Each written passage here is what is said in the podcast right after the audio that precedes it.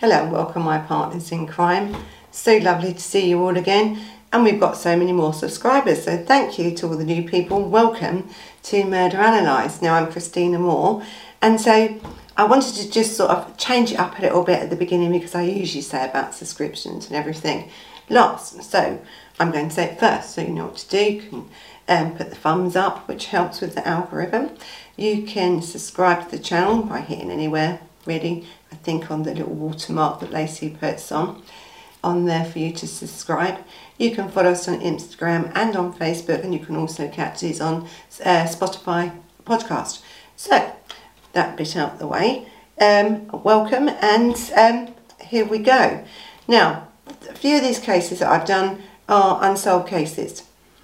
So the first lot of unsolved cases, this is linked by DNA, so it's the same killer and um, I wanted to link them for that reason. Um, I've put two, I think it was Eva Stafford and Lynne um, Weedon on it, but there is also another um, missing persons or, you know, unsolved, not missing, but unsolved murder within this as well. So this is like three in one really. So I'm, I'm listen, I mean no disrespect by not doing individual cases on these victims, but it's important that how they link is also stated, and these are quite old cases and stuff, 1975 time. Um, so it's really important that they link together in that way, and we show how it also shows really that there probably still is a serial killer at large out there um, that attacked these poor girls, uh, murdered these poor girls. But it also shows that sometimes when you are profiling a case and you're a, uh, investigating a case, is that when we look at you know the geographics of it, we look at victimology, look at all this sort of stuff. Do these cases link? For a long, long time, these cases didn't link. It wasn't until many years later, I think 2011, I think, or 2007, that um, DNA linked these cases. So it's important to understand that not every killer's MO remains the same just because we might think that a killer's MO is one way doesn't mean today doesn't change very quickly and um, that can be then more difficult to catch a killer like this. So this is the case really of Eve Stafford and Lynne uh, Weedon and it's about really a killer's DNA that linked these murders. So Eve Stafford, uh, she was born the 28th of December 1953 and she died on the 18th of March 1975. Now she was uh, English Playboy Bunny Club and model and she was murdered in her own flat. Um, Lynne Weedon was, uh, Weedon was uh, born on the 11th of November 1958 and she died on the 10th of September 1975. So we had a murder now in the March, then another one in the September of 1975. Now, Lynne was a schoolgirl and she was raped and beaten to death six months after Eve was. Uh, neither case, case has ever been solved. There's still unsolved cases, these, even though some DNA was found much, much later and we'll go into that in a little while. So on the surface, as I said, there's nothing really that's connecting or connected these two murders at the time. One victim, you know, Eve, really lives this wild, glamorous life. Um, and she was found dead in East London in her bedroom and her throat had been slit. Um, and it was assumed, really, by an unknown lover at the time. This is what they assumed. Now the other, now she was 15 year old at the time, you know, this schoolgirl, and she was raped and bludgeoned to death as she walked home from a night out with friends. Um, and it was about six months later, really. So almost 30 years, or probably more, than 30 years later, the DNA evidence proved that the same attacker or killer killed both Eve and Lynne. Now, so this now, for the detectives, it sort of threw them off a little bit because the cases were so different. So the victimology was different. You had, you know, one was a bunny girl. She lived in a lifestyle, I suppose, where she um, would have come into contact maybe with more people. Lynne was a schoolgirl. They both had no connections at all to each other. They didn't know each other. Their lifestyles were totally different. His MO then was different as well because you know, where Lynne was killed in her home, in her flat in London, in daylight. Lynne was killed really in an alleyway. It looked like he lay in wait for her. So his MO has totally changed.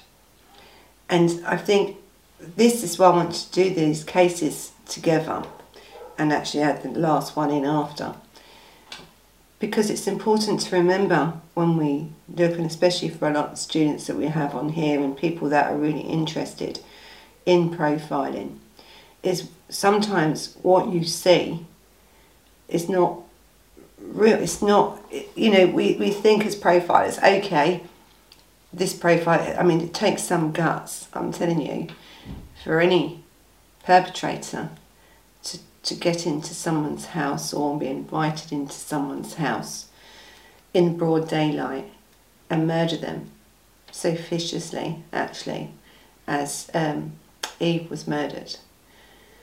And then the other side of the killer is where he lays in wait outside in the middle of, the, you know, 11 o'clock, I think. Um, Lynne was murdered in the evening, 11 pm. And so they they don't believe that she knew her killer at all. He just lay in wait, and it, and if it wasn't Lynne, it could have been another vic- a victim, really. So the, his MO is totally different with all the murders. And I think it's really important to understand this about this killer, because this is probably one of the reasons why he hasn't been caught.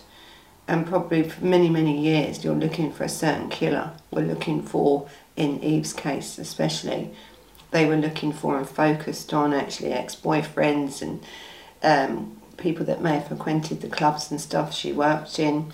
You know, you could have even added stalker into that.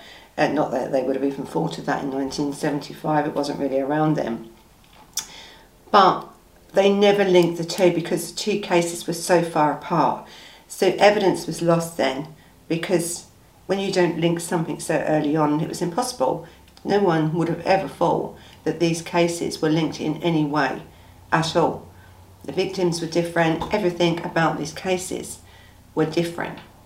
And if it wasn't for finding that DNA 30 years later plus, these cases would still be unsolved, but they would be separate.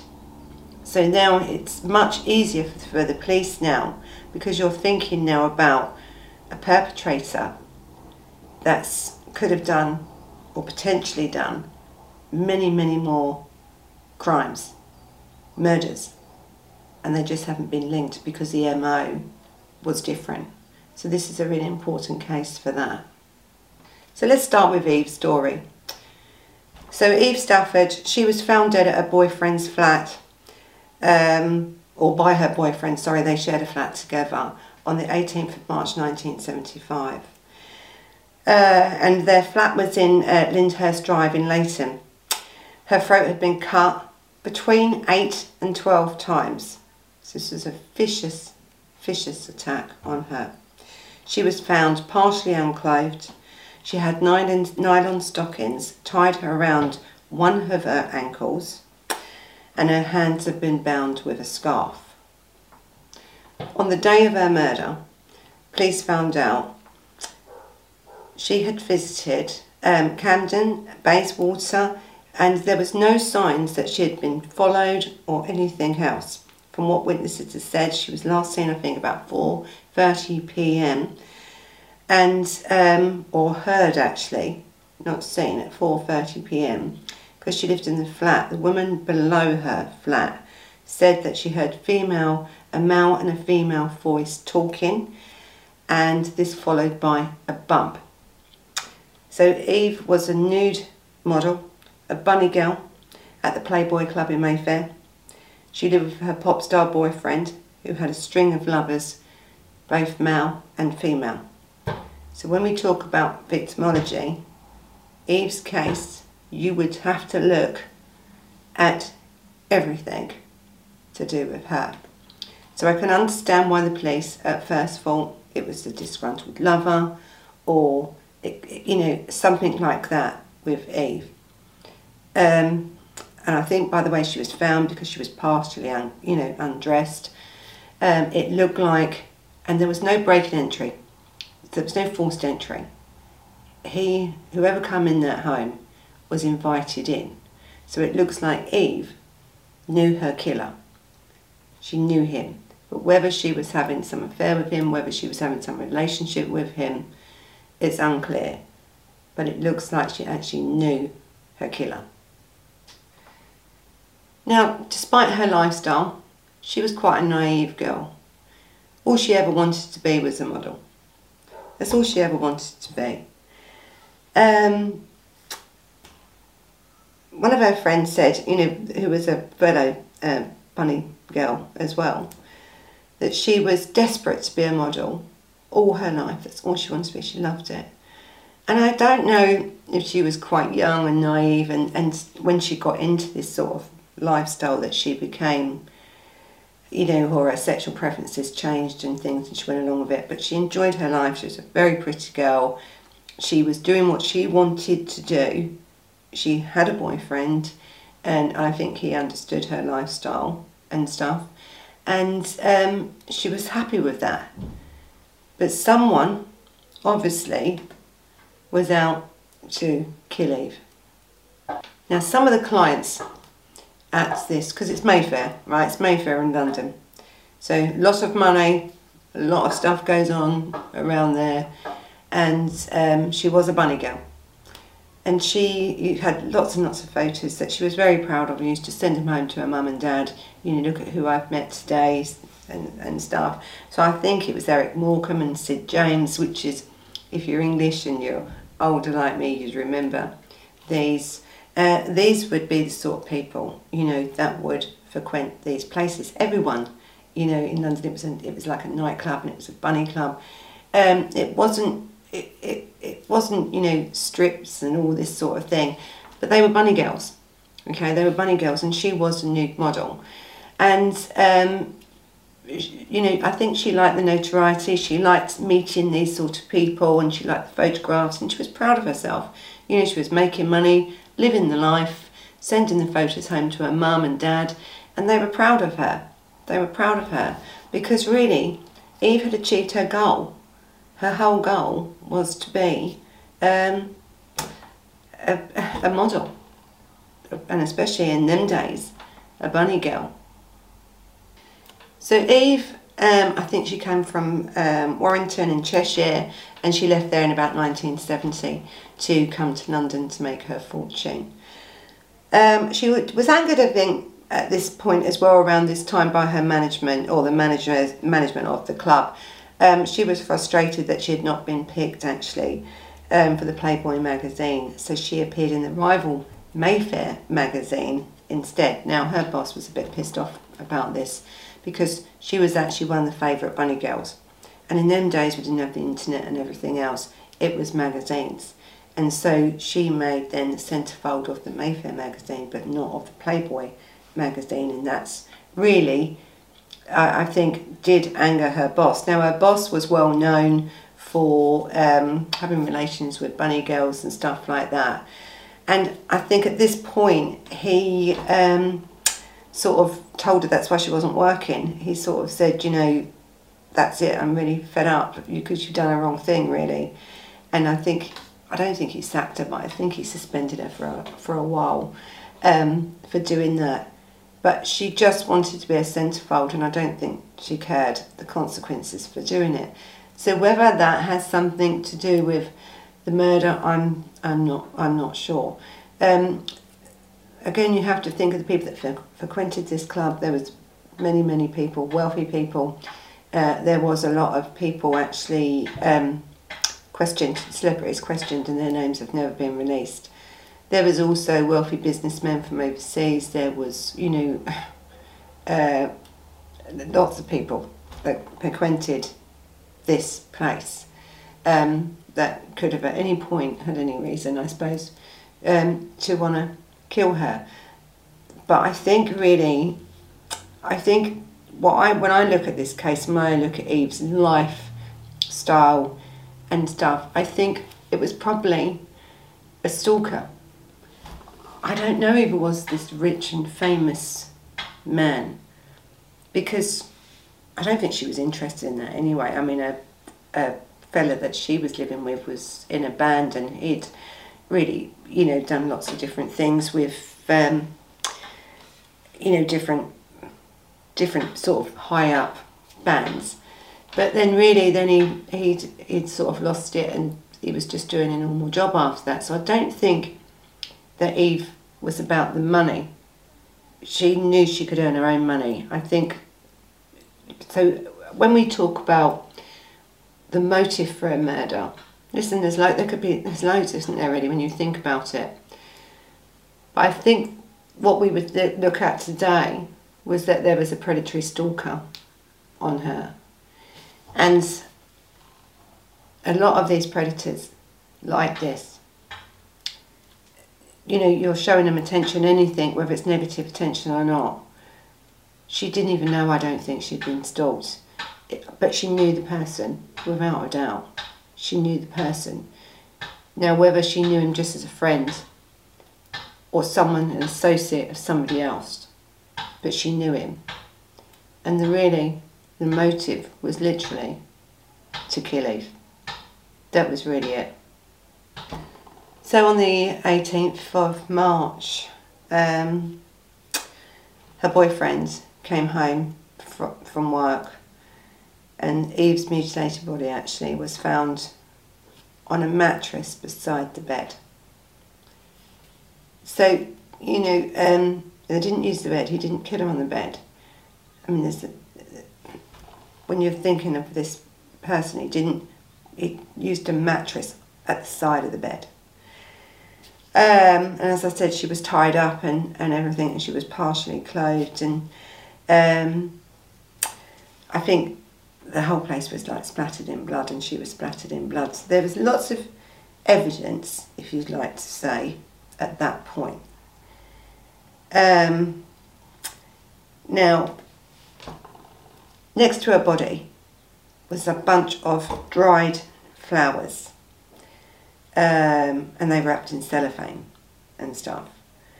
So and they were quite cheap. Now, this area where she lived and where she worked, and if you're talking about someone with money coming to see you, to, and so someone she knew, we obviously knew she knew them, let her in, it wouldn't have been a cheap bunch of dried flowers wrapped in cellophane. Because obviously, this bunch of flowers was no way brought in this area at all. They checked, you just couldn't get it. There was like dried grass and leaves and stuff. So listen, I think there's evidence there, and I still say it, because it looks like this person had picked these himself. Now, cellophane, there would be DNA stuff on that cellophane, but we're talking about 1975, right? Now, sometimes you know I can achieve and I rip the bit of sellotape, um, cellophane or I cut it with the scissors. But you're handling cellophane. Now cellophane with our you know oily, you know fingerprinty fingers is going to leave it, and also it's going to leave DNA. But and I think the dried bunch of flowers these days we would have analysed where these flowers come from. They were dried. Someone's picked them, dried them out. They were cheap, and the reason I keep saying they were cheap because Mayfair and around this area where she lived was not a cheap area at all. So whoever brought her these flowers, she knew. She knew him, but she didn't know him maybe from the clubs. Or if he was in the clubs, he probably worked in the clubs. He'd done something other than, he could have been a delivery driver, he could have been anything, but he wasn't a wealthy person. He just wasn't because a wealthy person wouldn't have really brought five, they would have sent them, especially in this area, um, and they certainly wouldn't have wrapped them in cellophane. So that's sort of telling us something about this perpetrator, really, just in the flowers alone. But of course, it's 1975, so there is no DNA, is there?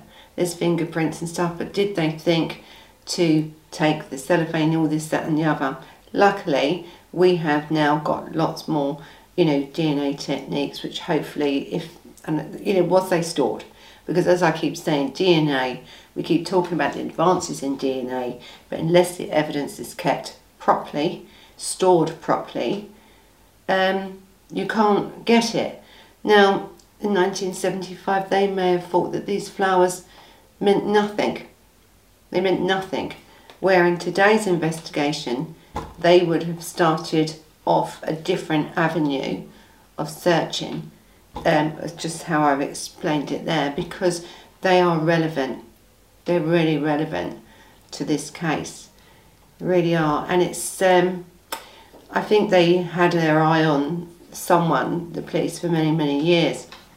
It was an associate of her boss's, very, very rich um, man, uh, businessman, um, and I think they focused on that for many, many years because of of her lifestyle, where she lived, what she did.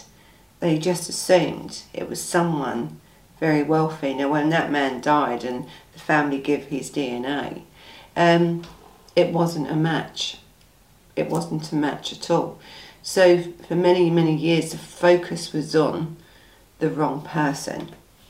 Literally, the wrong person. And I think with this case, you're looking for someone that doesn't live that lifestyle at all. Now, you can imagine, can't you? Then this girl was murdered. It comes out in the newspapers what she's doing for a living, her lifestyle.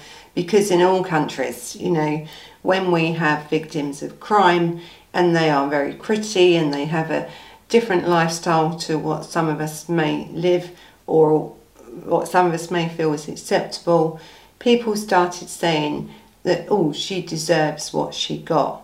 You know, she, it was a lover gone wrong.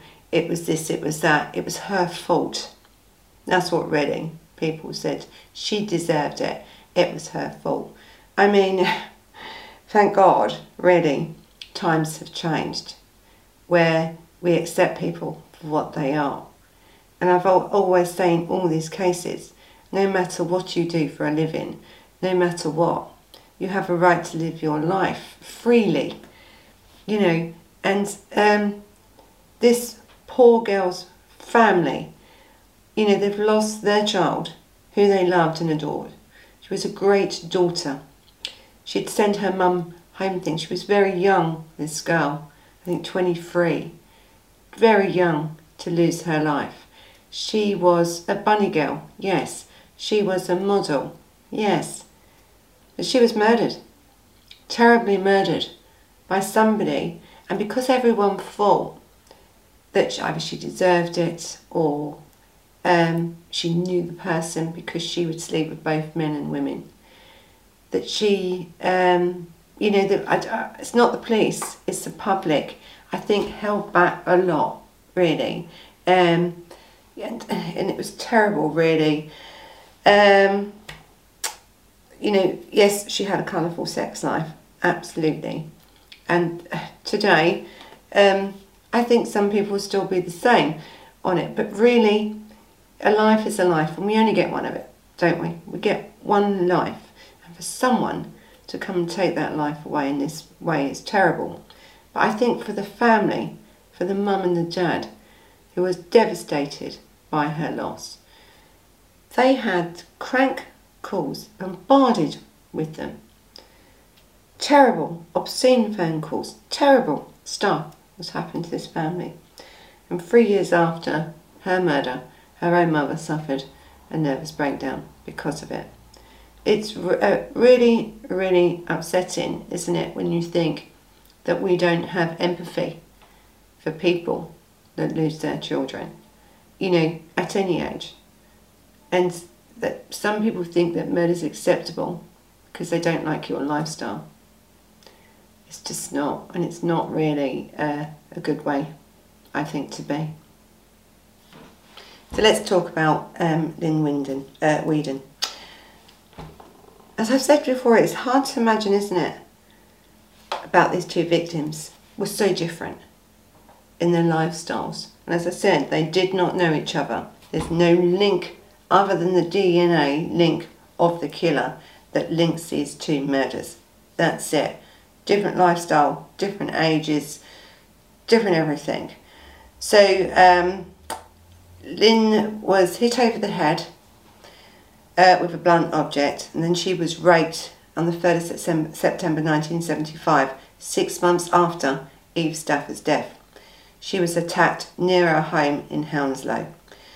So 45 years since Lynne, this schoolgirl, was murdered, detective continued to appeal actually for vital evidence which could help catch her killer. So it was a Wednesday, it was the 3rd of September 1975 around 23.20, 11.20 pm. Lynne, I think she was 16 at the time actually, not 15. Now Lynne was raped and murdered near her home. So Lynne had been on her way home after an evening out with her friends. She'd had a lovely evening. Now Lynne was on her way home after an evening out with her friends. Now detectives have thought that she was followed on foot at Great um, Great West Road, right this is on the A4, into an alleyway called the Short Hedges, uh, where she was hit with a blunt instrument and then thrown over a, a, fence, a fence onto the grounds of like this electrical uh, substation. I don't know if you have them. We have them quite. We used to have more of them. We used to see more of them but they either used to be fenced and there was just a little substations and usually they're overgrown and stuff but her body was thrown over in one of them and that is where she was raped so he'd knocked her out beaten her thrown her over he'd gone over there and raped her in there now lynne was discovered by a local uh, school uh, caretaker whose house overlooked this substation despite this you know despite all these injuries she was still alive. She lived. When the police and ambulance arrived at the scene, you know, she was dying, but she was alive. Uh, she never regained consciousness, so she couldn't tell them anything about her attacker. And to tell the truth, I think she was attacked from behind, so she wouldn't have remembered it. And she died in West uh, Middlesex Hospital a week later on the 10th of September 1975. So the, the MOs are totally different here. You had Eve that was her throat was slit, you know, um, eight to ten times. There was no knife used here. You hit her over the head. I mean, to tell you the truth, if it was me, you know, and I don't know what Peter Sutcliffe was doing around in 1975, but this is his sort of thing, his early days. But I think with Sutcliffe, he wouldn't have tried to hide the body, he liked to sort of leave them on show. Um, but we just don't know. But I think they've done his DNA, so it's not him. So um, it's it, you know it's his sort of mo. So listen, there's a serial killer now, right? Because we've got another one coming up in 1975 with totally different MOs. He's going to go into your home, which is very rare for anyone to come into your home and kill you, to tell the truth, in broad daylight. Um, and then you've got the other side of him that follows, attacks from behind, uses no knife, and rapes you and leaves you. And um, totally different, so I could understand, even now, unless there was DNA evidence, these two crimes wouldn't have been linked at all. Totally different totally different. So Pauline's uh, cause of death was this single blow, one hit to the head. That's what she died from in the end. She would have survived the rape and everything, but that's what she died from. One single blow to the skull and it smashed and it was quite a heavy object actually. So listen, these cases Eve's case as well was a cold case. There was no real evidence there uh, in 1975. Now, in 2004, Lynne's case um, was it was a cold case, but in 2007 they decided now with new DNA techniques and stuff like this, showed that the same person committed these murders. So now we've opened the door. So now you think, great, we've got some DNA, we know they're now linked. Um, and they would have had, you know, had a look on all the databases and stuff. Um, and yes, they've got the DNA profile, and they know the profiles of the two, of one killer for the two, but there's no person on the database that matches that DNA. So listen, by this time now both cases are open, aren't they? That's it, it's reopened. Everyone thinks, great, there's hope here. You know, 2007, there's hope. So on BBC um, Crimewatch, actually, they done this programme and everything and reconstructed and told everything. Um, and then they brought in more officers and they set up, you know, an incident room and everything. Uh, and it was called Operation Stealth. They they done it because really, you know, it's um, invigorating, isn't it? When you think, okay, you've finally got some DNA, you've got two dead girls here, we can finally, or hopefully, you know, we've got much more chance now of solving this murder, even though it's 30 years on, than we had on the day that these girls were murdered. Really, with the advances now in the DNA and the forensics, there's so much more we can do. But, you know, if they're not in a database, because we didn't, I think it was, you know, previous 20 years before that, really, or before, you know, 2007, um, if they hadn't, if he hadn't committed a crime then, his DNA wouldn't be, or if he wasn't caught for not doing a crime, it wouldn't be in a database. So you've got DNA, you've got this profile, and no one to match it with. So frustrating, really is.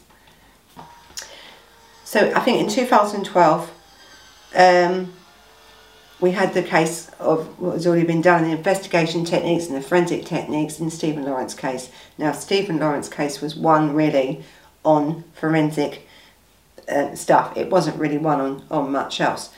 And it was the forensic techniques that helped to convict them killers in that, that they were now using the same techniques to try and convict this killer or try and find this killer, really.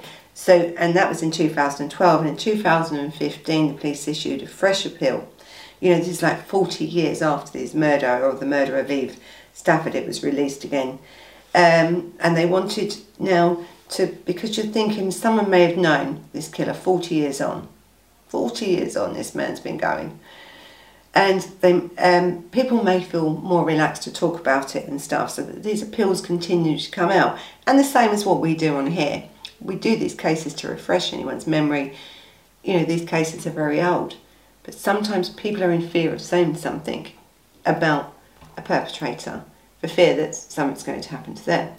And that perpetrator may have now died or may have, you know, um, be in a position where he can't hurt that person anymore. And lots of people come forward, and this is why people do appeals, even though it's 40 years after. And as our techniques and forensics and that are now, and like forensic genealogy, genealogy and all this stuff that we're using now to find out whether the perpetrator had the brothers, this, that, and the other, it goes can go right back, so we can try and track this killer. But at present, there's nothing actually on it, really nothing. So think about this. The man who carried out these crimes is now of a different generation. He's older. He's the older generation now. I think I listen. I mean, some police officer has said. I think his name was uh, Noel McShute, uh, Chief Inspector Noel. Noel, and he said that he was hoping that the perpetrator, after all these years, would have remorse and come forward. I mean, it's just not going to happen, is it? It's just. I mean, it's just. If they don't all, of a sudden, you know, think, oh, I better say sorry for that. It just doesn't happen. Very rarely does it happen. But I think Lynne's mother, because I think Eve's mum and dad now are passed away, and I think Lynne's was at this time when these appeals were going ahead in 2015, 2016, still alive. Um, and as she said, it's been 40 years since her daughter had um, been taken away from her. Now they have had nothing. They've had no, luckily, they've got the bodies, but they've had no justice for her.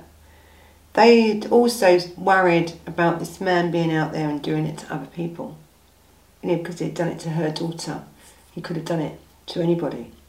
So I think for Lynne's parents, it was um, it was frustrating, and and for Eve's parents, very very frustrating that nothing, this crime was never solved. These crimes were never solved, but both of them, actually both families, all the families, were so concerned that this person that did this to their children was out there and probably doing it to others.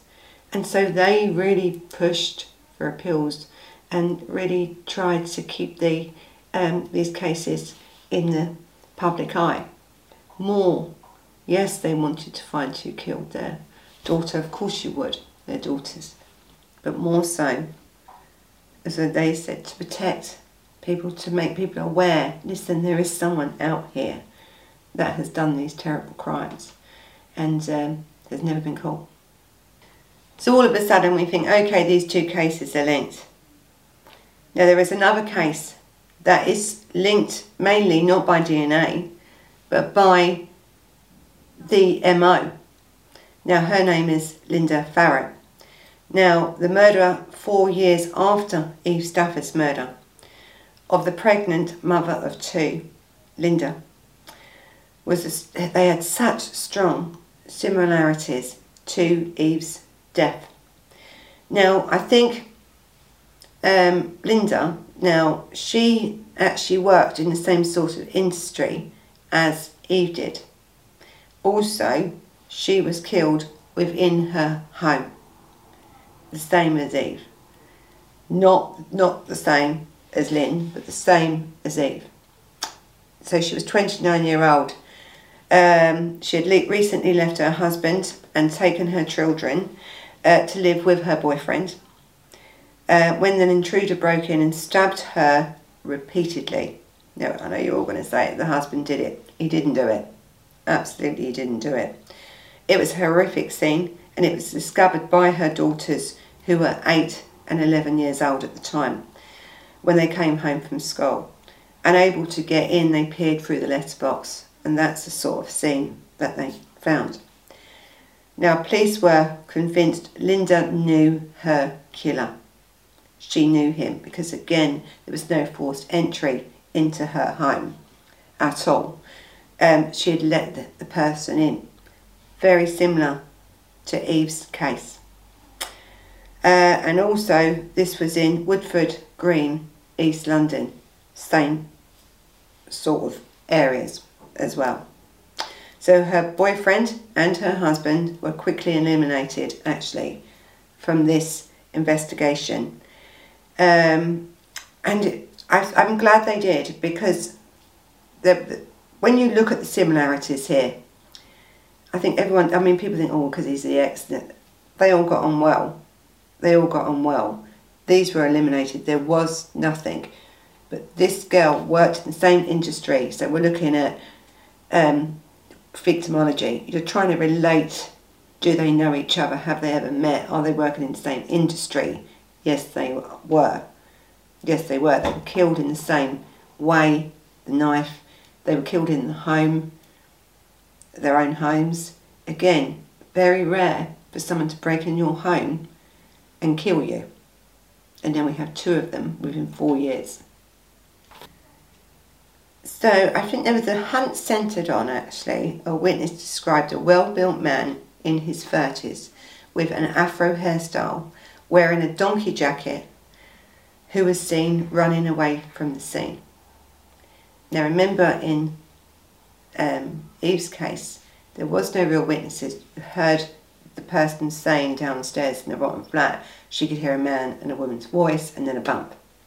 In this murder, we have someone that actually saw someone running away. And I also said in Eve's that I didn't think the perpetrator was wealthy. Now, when you're in a donkey jacket, mm-hmm. that means that you are working. You're working.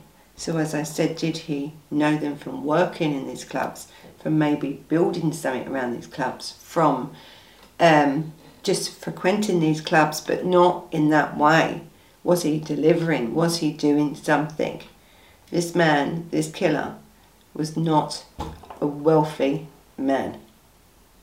Now, DCI, Colin Sutton. Now, you've got to love him, haven't you? He's, he's great. Now, he was a detective that led the investigation actually into Levi Bellfield case. Very, very good detective he is. Um, and I don't think he stops, um, Colin. I, I think he just goes for it. You know, he's, he's got something in his mind. He's usually right, actually, to tell, tell you the truth. I think he's quite savvy when it comes to um, the profiling of, of certain killers. And he was the one that has said, listen, you know, um, and he said, I think since 2015, that Eve Stafford and all the evidence that was available um, to them, you know, was all sent to this, um, all of it was sent to this um, scientific analysis because he believed that Lynda, Eve, and Lynne are all linked. They're all the same killer. Now we know Eve and Lynne is because the DNA link of the perpetrator. But this case, you know, Lynda's case, she is definitely a victim of the same killer. It's too, there's too much to say that she isn't, really. Now, the, um, it was disappointing that uh, the evidence in Lynda's murder hadn't been um, checked for DNA, and uh, and really, I, you know, I, I don't know why. In in you know, a lot of officers keep you know, when they go in, the forensic team, not even in 1975, you had detective, they were quite savvy about keeping certain pieces of, you know, evidence and stuff, and some weren't. And as I said to you before, if you haven't got the, the evidence securely taken, packed away, stored, refrigerated, whatever else you need to do to make sure that you can get the DNA not only a DNA, because now we don't need much DNA, but a tiny sample would do it. But it has to be a good sample, really. Meaning, a good sample to be relied on as evidence. So you can test whatever you want, and now with DNA, you can test stuff really which is so low grade you wouldn't believe it. But unless it's been stored properly and everything else, it's not admissible in court. So it's really important that any DNA, anything, any evidence is stored correctly for a very long time. And that's how cold cases are solved. But I think, you know, DCI Colin Sutton is right when he's linked the three of these murders together. Absolutely. I think the MO shows that this man is um, happy to kill inside or out, middle of the day, in the evening um, I do think he is a stalker type person. I do think at least two of these victims knew him. Um, but I don't think that Lynne did. I think she was just in the wrong place at the wrong time. Okay, so we now think all really, I think I think we all have to agree with Colin, Colin Sutton, but I'd like your opinions whether you think it's a different um, perpetrator or not that killed killed Lynne um, or Lynda. So you have this DNA now. You have the profile from Eve and Lynne from 1975. Then four years later, now, 1979, you have Lynda now murdered by what we assume to be the same perpetrator. There is no DNA evidence really collected from that scene that can be used now to determine whether the same killer or not, okay? But I think if you are looking in a profiling way, the radius is there, so geographical, you have the MO, very similar or similar, exactly similar actually, to Eve's. You have then um, not that they knew each other, but they were linked by what they did for a living. or similar livings. Um, you have them both now killed in their same in their homes in the day. One we have now a male voice, so we knew it was a male in Eves, and then we have a sighting of a man in a donkey jacket with afro hair. So we have sort of these these links, um, and I think DCI um, Colin Sutton, um, you know, I have to agree with him. I think they are linked.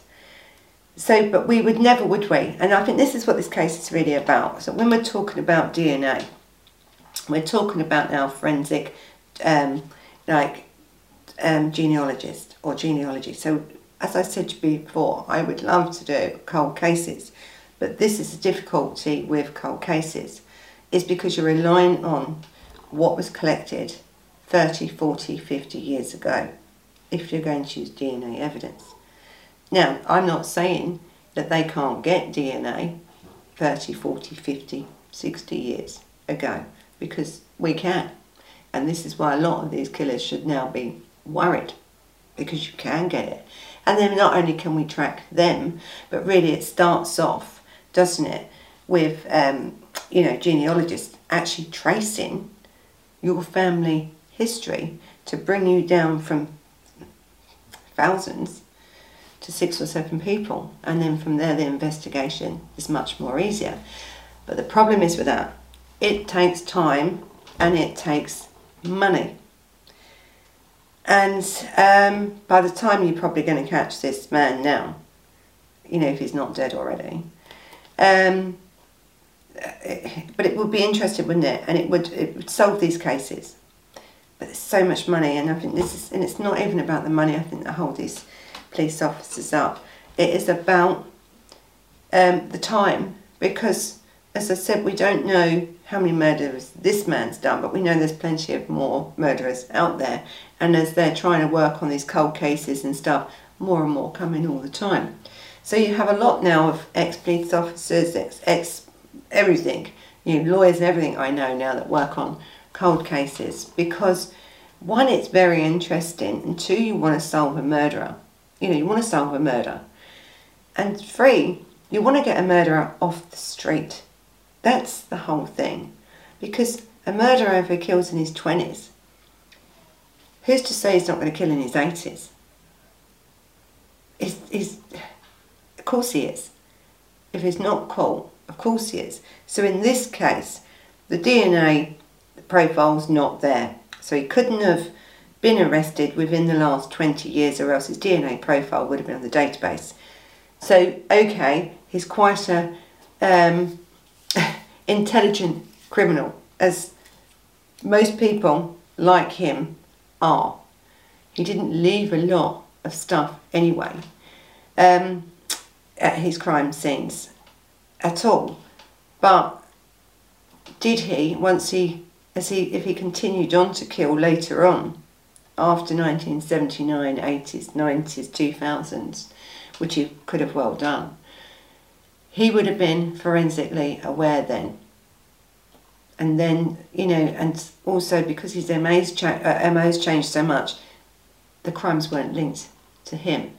Anyway, so Listen, this man could have died, he could have moved abroad, he may have come from abroad, he may have only been here working for six, eight months and then come back again. You don't know, do you?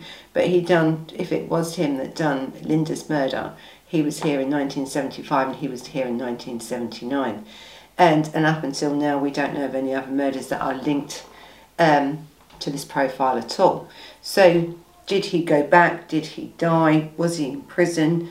What else happened to him? Um, really, we just don't, we're not going to know. When really, whether if, I don't know if these cases can be solved to tell you the truth, and it won't be unless um, these forensic teams that are working on it um, find something you know, that's going to link this man, but if he's not in the system, there's nothing. There's just nothing. So it's likely, isn't it, that the suspects of both these murders in the 60s and the 70s, you know, would be in his 60s or 70s now, if he is alive or still in this country. Um, I, I think, though, with this man, he's a very dangerous man. He's a very dangerous man. He was, and if he's still alive, he still would be. Because of his MO, it changes. And when you have someone that, like this perpetrator, that will, in broad daylight, knock on someone's door, hand them a cheap bunch of flowers, dried flowers that he's probably picked and done himself, and then murder them, and then calmly walk out. And then six months later, murder a 16 year old in an alleyway. And then, if it was Lynda's killer, to do the same thing four years later. What's it done in between? What worries me. Again, to go into someone's home. There was no forced entry here. How did he get in? How did he get in? They either knew him or they trusted him to be something he wasn't. So listen, this has been the case of the linked DNA. The case that links these mur this murderer to two of the victims. But I think really it probably links to the third victim as well. All these cases remain unsolved. This perpetrator has never ever been found. There isn't even been a hint of who he is, even though that there is a DNA profile. That's it. I hope you found this case interesting. You know what to do. Thumbs up if you liked it. You can follow us on Instagram. You can follow us on um, Facebook. You can have a listen to this on podcast, Spotify when it's down. You can subscribe anytime you would like. So, thank you for watching my partners in crime. Until the next time, bye bye.